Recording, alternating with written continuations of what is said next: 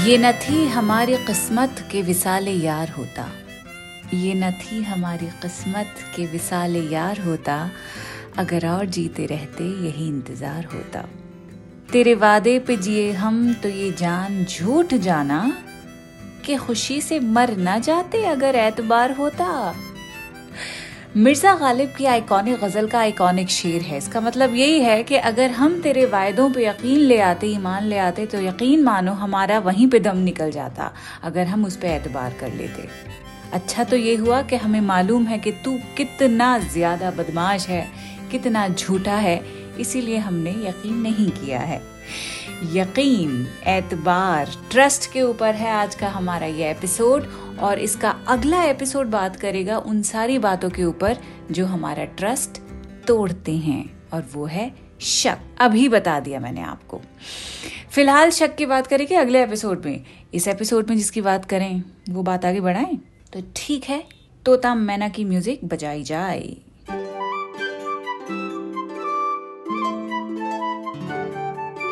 The Quint पर शुरू हो चुका है उर्दू नामा मैं हूँ फबीहा सैयद। हम बात कर रहे हैं ट्रस्ट की, एतबार की। एतबार बहुत बड़ी चीज़ होती है, कीमती चीज़ होती है। बनाने में उम्र लग जाती है, गंवाने में एक मिनट नहीं लगता है। उर्दू शायरी में आप नोटिस करेंगे कि एतबार को लेकर जितने भी अशार हैं, जितने भी नहीं मतलब जो popular top of the mind अशार हैं, उनमें महबूब के वायदों के हवाले से लिखा गया है कि भाई, महबूब ने वादा किया था। हमें मालूम था कि वो वादा निभा नहीं पाएगा, इसलिए हमने उसका एतबार नहीं किया, उस पर ट्रस्ट नहीं कर सकते, क्योंकि वो कहता तो कई बार है कि मैं आऊँगा आऊँगा, या तुझसे मोहब्बत करता हूँ करता हूँ, लेकिन असल में बात कुछ और होती है, इसलिए वो काबिल एतबार नहीं है। और इसका सबसे जो बेहतरीन एग्ज़ाम्पल है, वो मिर्ज़ा गालिब का शेर था, जिससे मैंने पॉडकास्ट की शुरुआत की है। तो इस एपिसोड में आपको ऐसे बहुत सारे अशार में सुनाने वाली हूँ, जिसमें एतबार की बात की है और महबूब के झूठ को पकड़ने की बात की है कि वो झूठा है, फरेबी है, उस पर एतबार ना ही करें तो बेहतर है। लेकिन एतबार होता क्या है? कभी आपने सोचा है? एतबार वो पैक्ट होता है, वो वायदा होता है जो आप किसी दूसरे इंसान से नहीं करते हैं, अपने आप से पहले करते हैं। एतबार कमिटमेंट का सबसे बड़ा पिलर होता है। जब आप कमिटेड होते हैं किसी भी चीज़ के लिए तो एतबार आप पे करना आसान है। उसी तरह आप भी किसी ऐसे शख्स पे ही एतबार कर सकते हैं जो कमिटेड हो। मैं यहाँ रोमांटिक रिलेशनशिप्स की बात नहीं कर रही हूँ, यहाँ पे प्रोफेशनल रिलेशनशिप्स भी आते हैं पर्सनल रिलेशनशिप्स भी आते हैं। मान लीजिए कि आप बॉस हैं किसी के, और आपके अंडर जो काम कर रहा है वो लंबी लंबी बातें हाँकता है कि हाँ जी सर, मैं ये भी कर लूँगा, वो भी कर लूँगा, आप सब छोड़ दो मेरे ऊपर। और पता ये लगता है कि वो काम क्या कुछ भी नहीं कर पा रहे हैं। वो एक फ़ाइल तक नहीं हिला पा रहे हैं और लंबी लंबी लामकाफ की आपके सामने हाँक रहे हैं कि हम तुम्हें बहुत कुछ करने के काबिल हैं। तो ऐसे इंसान पे आप एतबार नहीं कर सकते क्योंकि बार बार वो आपका ट्रस्ट तोड़ रहा है। वैसे ही पर्सनल रिलेशनशिप्स अगैन ज़रूरी नहीं है कि वो रोमांटिक रिलेशनशिप्स हों। कोई भी रिलेशनशिप भाई बहन का रिलेशनशिप माँ बाप का रिलेशनशिप औलाद का रिलेशनशिप इसमें भी ट्रस्ट एक बहुत इंपॉर्टेंट रोल अदा करता है। बल्कि किसी भी रिलेशनशिप के अंदर एतबार एक बहुत वाइटल क्वालिटी है, जिसकी अहमियत सैडली बहुत सारे लोग समझ नहीं भी पाते हैं। बहुत कैजुअली लेते हैं हाँ ना यार, चलता है। कोई नहीं यार, छोड़ दो, बातें बना दो, बहाना बना दो कि हम इसलिए नहीं आए उनकी दावत में। अरे, ऐसे ही बोल दो यार, कुछ भी।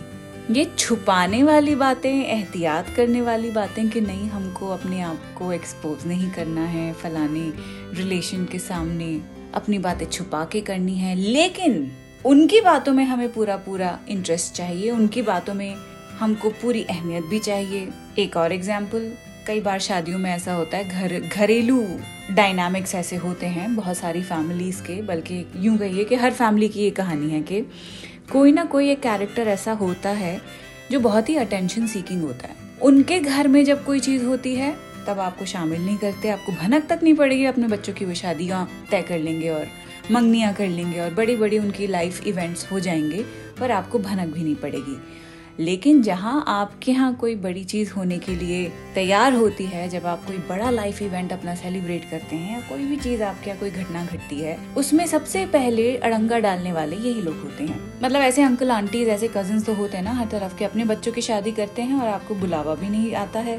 लेकिन जब आपके घर में किसी की शादी होती है तो ज़बरदस्ती अपने आप को इनवाइट करते हैं, रोना पीटना डालते हैं, बुरा मानते हैं सीन क्रिएट करते हैं कई हिमायती अपने जमा करके लेकर आते हैं। और फिर कहते हैं, हम आपके बड़े अज़ीज़ हैं, आपके बहुत ही करीबी हैं भाई, हमको तो आप जान से भी प्यारे हैं। ऐसे में आप जान से प्यारे हो जाते हैं।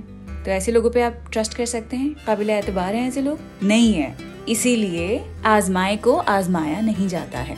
ये तो वही बात हो गई ना वंस बिटन ट्वाइस शाय इसीलिए एतबार उसी पे करें जो काबिल एतबार हो, जिसे आप आजमा चुके हैं।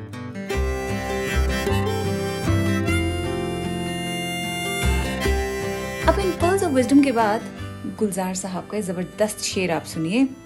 आदतन तुमने कर दिए वादे, आदतन हमने एतबार किया। क्या आपको आदत है वायदे करने की? और आदतन हमने भी एतबार कर लिया। हैबिट है, जबकि हम ये जानते हैं कि आप वायदा खिलाफी के एक्सपर्ट हैं। गुलजार साहब की पूरी गज़ल सुन लेते हैं। लिखते हैं, सब्र हर बार इख्तियार किया, हमसे होता नहीं हज़ार किया। कि हज़ार बार हमने सब्र इख्तियार किया है, प्रैक्टिस करने की कोशिश की है, वो बात अलग है कि हमसे होता नहीं है, फिर भी हज़ार बार किया। सब्र हर बार इख्तियार किया, हमसे होता नहीं हज़ार किया। आदतन तुमने कर दिए वादे, आदतन हमने एतबार किया। हमने अक्सर तुम्हारी राहों में रुक कर अपना ही इंतज़ार किया। फिर न मांगेंगे ज़िंदगी यारब, ये गुनाह हमने एक बार किया। अब दाग दहलवी के एतबार पे कई सारे अशार हैं। बहुत खूबसूरत गज़लों के हैं। वो गज़लें भी काफ़ी तवील हैं, बहुत लंबी लंबी हैं, लेकिन उनमें से आपको बस ये एक एक शेर मैं सुनाऊँगी। जैसे कि वो लिखते हैं कि, गज़ब किया तेरे वादे पे एतबार किया, तमाम रात क़यामत का इंतज़ार किया। ये वसल की बात हो रही है कि वसल शायर के नज़दीक एक क़यामत है, जब उसकी ज़िंदगी उथल पुथल हो जाती है। और उस मोमेंट की ये बात कर रहे हैं कि गजब किया तेरे वादे पे एतबार किया। तमाम रात क़यामत का इंतज़ार किया। और कॉन्टेक्स्ट के लिए इसी गज़ल का एक और आपको शेर सुना रही हूँ कि हंसा हंसा के शब वसल अश्क बार किया। शब वसल यानी वसल की रात, जब महबूब अपने महबूब से मिलता है। हंसा हंसा के शब वसल अश्क बार किया अश्क बार यानी टियरी आइड किया। तसलियाँ मुझे दे दे के बेकरार किया। दाग दहलवी का एक और आप शेर सुनिए कि आपका एतबार कौन करे? रोज का इंतज़ार कौन करे? वही बात कि आप रोज़ाना वायदा करते हैं कि फलानी चीज़ होगी, हम आएँगे, मोहब्बत करेंगे करेंगे, वो करेंगे बट दैट नेवर हैपन्स इसीलिए आपका एतबार कौन करे? रोज का इंतज़ार कौन करे? कल आऊँगा कल आऊँगा कल आऊँगा, वो कल है कि आके ही नहीं देता है। दाग दहलवी ही का एक और आप शेर सुनिए, लिखते हैं, जो तुम्हारी तरह तुमसे कोई झूठे वादे करता अब ये महबूब को बता रहे हैं, जता रहे हैं कि भाई अगर तुम्हारी तरह तुमसे ही कोई झूठे वादे करता, तुम ही मुंसिफी से कह दो, तुम्हें एतबार होता। मुंसिफी इंसाफ से बना है कि तुम ही जस्टिस से कहो, तुम भी इंसाफ की बात करो कि क्या तुम भी एतबार कर पाते। तो सोचो ज़रा हमारे ऊपर क्या गुजरती है जब तुम्हारे झूठे वायदों पे हम एतबार करने की कोशिश करते हैं। पर तुम हो के वायदा खिलाफी किए जा रहे हो, किए जा रहे हो, किए जा रहे हो।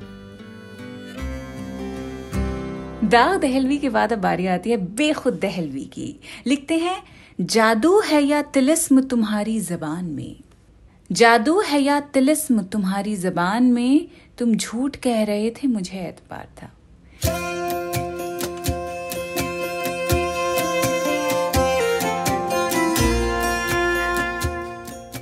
कि तुम झूठ बोल रहे थे, मैं उस पर भी यकीन कर रहा था। That is the extent of my love Khumar Barabankvi का शेर आप सुनिए, लिखते हैं, अब इन हदूद में लाया है इंतज़ार मुझे। यानी एतबार कर कर के उनकी अब अकल ठिकाने लग गई है।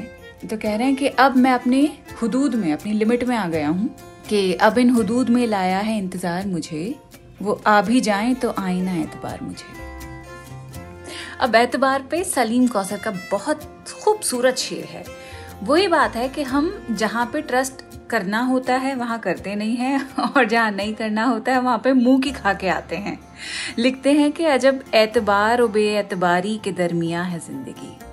बहुत ही वियर्ड सी चीज़ है कि एतबार और बेएतबारी ट्रस्ट और मिसट्रस्ट के बीच में हमारी ज़िंदगी गुजर रही है। कैसे?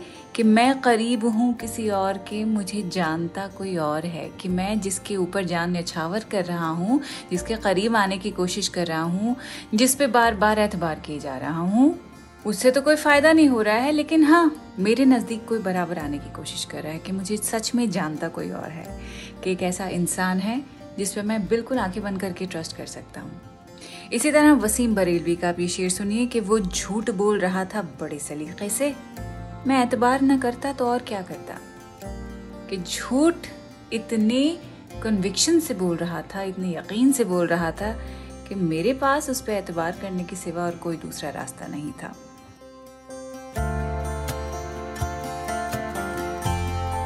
ट्रस्ट एक ऐसी चीज़ होती है जो बहुत आसानी से नहीं आ पाता है।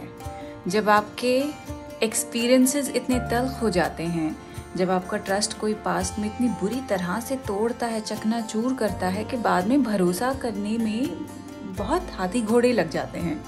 एक ड्रामा था पाकिस्तानी। उसका डायलॉग मुझे याद रह गया कि उम्मीद टूटने से डरने लगता है, उम्मीद बांधने से खौफ आता है।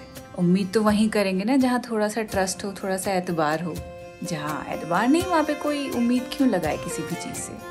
तो इसी सेंटिमेंट के ऊपर बशीर बद्र का निहायत ही खूबसूरत शेर है कि उसे किसी की मोहब्बत का एतबार नहीं, उसे ज़माने ने शायद बहुत सताया है। अब कॉन्टेक्स्ट है यहाँ ट्रस्ट का और इस कॉन्टेक्स्ट के साथ एक शेर समझ लिया है। अब आप देखिएगा, जब ये पूरी गज़ल मैं आपके लिए पढ़ूँगी बशीर बद्र की तो आपको पूरी स्टोरी एतबार के इर्द गिर्द ही लिखी हुई समझ आएगी। एक डिफीटेड लवर की कहानी, एक हारे हुए महबूब की कहानी। पूरी गज़ल बशीर बद्र की अब मैं आपके लिए पढ़ रही हूँ। वो चांदनी का बदन खुशबुओं का साया है, बहुत अज़ीज़ हमें है मगर पर आया है। उतर भी आओ कभी आसमां के जीने से, तुम्हें खुदा ने हमारे लिए बनाया है। कहाँ से आई ये खुशबू, ये घर की खुशबू है? इस अजनबी के अंधेरे में कौन आया है? महक रही है जमी चांदनी के फूलों से। खुदा किसी की मोहब्बत पे मुस्कुराया है। उसे किसी की मोहब्बत का एतबार नहीं, उसे जमाने ने शायद बहुत सताया है। तमाम उम्र मेरा दिल उसी धुएँ में घुटा, वो एक चराग था, मैंने उसे बुझाया है। कि जहाँ ट्रस्ट करना चाहिए था, वहाँ ट्रस्ट नहीं किया, मोहब्बत कोई पेश कर रहा था अपनी, उसको ठुकरा दिया। तो ऐसी सिचुएशन पे बशीर बद्र का ये जो आखिरी शेर है, कितना सही बैठता है कि तमाम उम्र मेरा दिल उसी धुएँ में घुटा। वो एक चिराग था, मैंने उसे बुझाया है। ये बेसिक सी चीज़ें होती हैं जो हम समझ तो लेते हैं, लेकिन अमल नहीं कर पाते हैं। और मोहब्बत को एक ऐसी हमने फैंटसी बना के अपने दिमाग में छापा हुआ है कि हम खुद बार बार उसी तस्वुर में फेल होते जाते हैं। मोहब्बत का मतलब ये नहीं है कि सब कुछ एकदम परफेक्ट रहेगा। मोहब्बत का तो मतलब ही यही है कि बहुत ही इम्परफेक्ट इंसान आपके सामने आ जाएगा, शायद आपसे मोहब्बत भी ना करे वो। लेकिन सिचुएशन ही ऐसी है कि आपको इसके साथ रहना पड़ेगा। तो उस निभाने का नाम मोहब्बत है। किसी भी इंसान को कुल मिला के किसी भी शख्स को उसकी कमियों के बावजूद एक्सेप्ट करना, लगातार उससे उसे मोहब्बत करते जाना, बिना किसी रिटर्न के वो मोहब्बत है। इतना ध्यान रहे कि उस रिश्ते में अब्यूज़ नहीं होना चाहिए। बहुत ऐसी शादियाँ होती हैं जिसमें मोहब्बत नहीं होती है, लेकिन अब्यूज़ भी नहीं होता है तो निभ जाती है। लेकिन अगर कहीं आपको लगे कि आपके साथ बदतमीज़ी की जा रही है, आपके हकूक़ नहीं दिए जा रहे हैं, आपको इंसान भी नहीं समझा जा रहा है, आपके साथ लगातार मुसलसल अब्यूज़ किया जा रहा है, ताने आपको पढ़ रहे हैं, मारपीट हो रही है तो वो एक ऐसी सूरत हाल है जहाँ पे मोहब्बत को आप खुदा का वास्ता रोमांटिसाइज मत करिए। मोहब्बत का जो तस्वुर है, वो इन सारी बुरी चीज़ों से परे होता है। ऐसे बुरे रवैये के बावजूद भी अगर आप किसी के साथ मुसलसल रह रहे हैं, उनको बर्दाश्त कर रहे हैं, वो मोहब्बत नहीं, वो बुजदिली है। मोहब्बत में इन सारी चीज़ों की कोई गुंजाइश नहीं है। और ये सारी बातें सिर्फ़ रोमांटिक रिलेशनशिप्स के लिए एप्लीकेबल नहीं है। आपने नोटिस किया होगा, कई बार कुछ ऐसे अंकल्स एंड आंट्स होते हैं बड़े चिड़चिड़े होते हैं, बिना ताने के बात नहीं करते, हमेशा पर्सनल हो जाते हैं। कुछ तो बड़े ही वायलेंट होते हैं, चीज़ें फेंक के बात करते हैं। तो उनके लिए भी अगर मोहब्बत है और वो ऐसा आपके साथ सलूक कर रहे हैं, वो भी एक बहुत बड़ा रेड फ्लैग है। उसे भी बर्दाश्त करने की ज़रूरत नहीं है। ये नहीं कि आप उनके साथ बदतमीजी कर बैठें पर अपनी एहतियात तो लाजमी है ना? ऐसी माएँ होती हैं जिनके बच्चे बड़े बदतमीज होते हैं, और बजाय उनको सही करने के वो उन रिश्तेदारों पे बिगड़ती हैं माएँ हिमायत लेती हैं, गलत हिमायत लेती हैं तो ऐसी मोहब्बत भी बहुत ही खराब होती है। तो मोहब्बत कुल मिला के बैलेंस का नाम है। ये बैलेंस बिगड़ता है तो एतबार बिगड़ता है। मैडनेस वाली मोहब्बतें हमेशा मैड नहीं रहती हैं। पैशनेट मोहब्बतें हमेशा पैशनेट नहीं रहती हैं। हर चीज़ में ठहराव बहुत ज़रूरी होता है। और जिगर बरेलवी का ये शेर भी कितना सही है कि इश्क को एक उम्र चाहिए, इश्क को एक उम्र चाहिए और उम्र का कोई एतबार नहीं। कि इश्क करने के लिए आपको वक्त चाहिए, लेकिन वक्त का तो कोई एतबार ही नहीं है।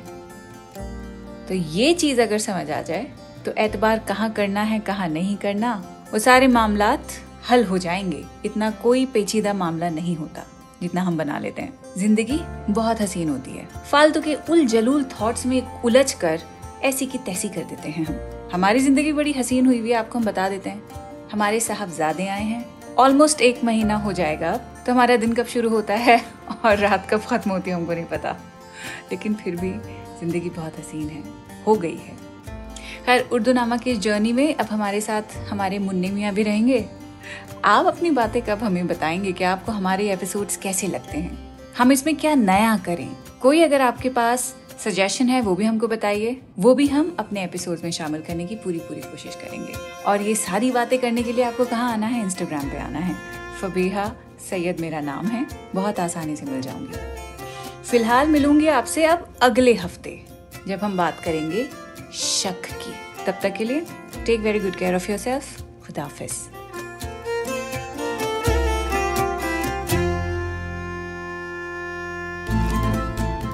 उर्दू नामा द क्विंट का ओरिजिनल पॉडकास्ट है, जिसकी एग्जेक्टिव प्रोड्यूसर्स हैं शैली वालिया और ऋतु कपूर।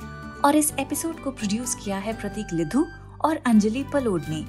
इसे लिखने होस्ट करने और एडिट करने वाली हैं फबेहा सैयद। और इसकी बैकग्राउंड म्यूज़िक ली है बी एम जी प्रोडक्शन से।